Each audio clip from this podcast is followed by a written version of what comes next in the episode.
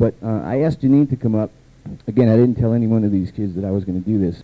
But Janine got a touch from the Lord. I think it was Wednesday night as well. But Janine got a touch from the Lord here that got some other people really interested in what is going on.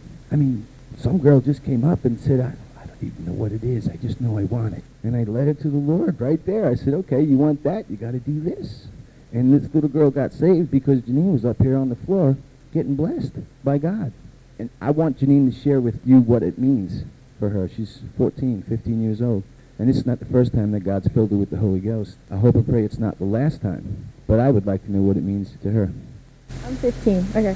I think it was I think it was Tuesday or Wednesday night that Ken was sitting there and I don't know I can't even remember. He was either preaching or singing or something and uh he gave an altar call. He just said, you know, if you just come up if you need something, if you you know, just if you need anything and everybody was just sitting there, you know, nobody would do anything. I I just sat there and I just got right up and I just went up and came to the front and I, I didn't even know why I was up there because usually I'm not that bold.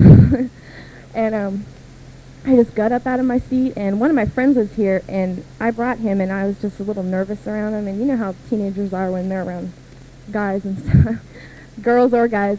But I just I got up and I came down to the altar and I was sitting there and I started crying really bad. And I got done and I just it, I instantly stopped crying just real quick. And I just looked down I was just sitting there staring up. And I didn't even know what I was doing.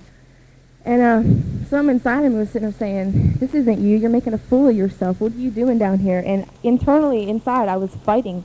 And I just grabbed Ken I said look he won't let me go. He will not let me go.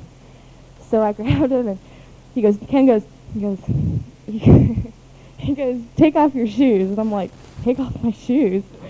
And he goes, take off your shoes. I'm like, okay. And he anointed my hands and like my feet and he prayed for me.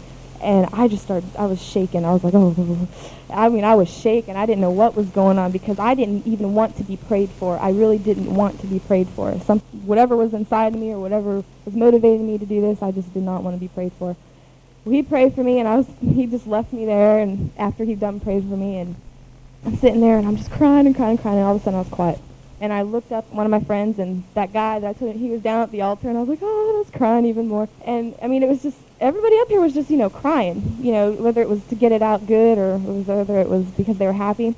And I just start, I just sat there and I started laughing, and I was just sitting, I was like, I'm supposed to be sad, and I'm sitting there crying with tears on my eyes, and I'm laughing, and I just like passed out laughing. I did not know what to do, and I was like, oh gosh, I'm making a fool of myself. but while I was out, I, I I woke back up, and you know I was still laughing. But after I, after I got basically what I got out of all of that was God gave me such a boldness that I needed to witness to my friends. You know, I just tell them, I said, come to church, come on, let's go to church. You know, I mean, if I can't set the example myself, you know, really good. I know that God can and he will help me and everybody else, if I bring them here, you know. anyway, that's it. Praise God. Thank you, guys. I wanted to, once again, I wanted to thank Pastor Bunch and the, and the church for allowing us to have it, but there were six people saved due to this youth revival, and there were two people reclaimed for Jesus Christ, and there was a whole lot of filling with the Holy Ghost during this time. And God is certainly not finished with the youth, and there's still a whole lot of them out there that, that need to come, and they're going to come. See, because they all need what these three kids got. And if you were to turn around and ask every single one of them, do you want it watered down, or do you want the truth in your face? I can stand right here and assure you, nobody wants it watered down. They want it. Give me the truth right in my face, and I'll deal with it. I don't have a problem with that. Thanks. I appreciate you allowing us to have it, and it's, it's certainly not over.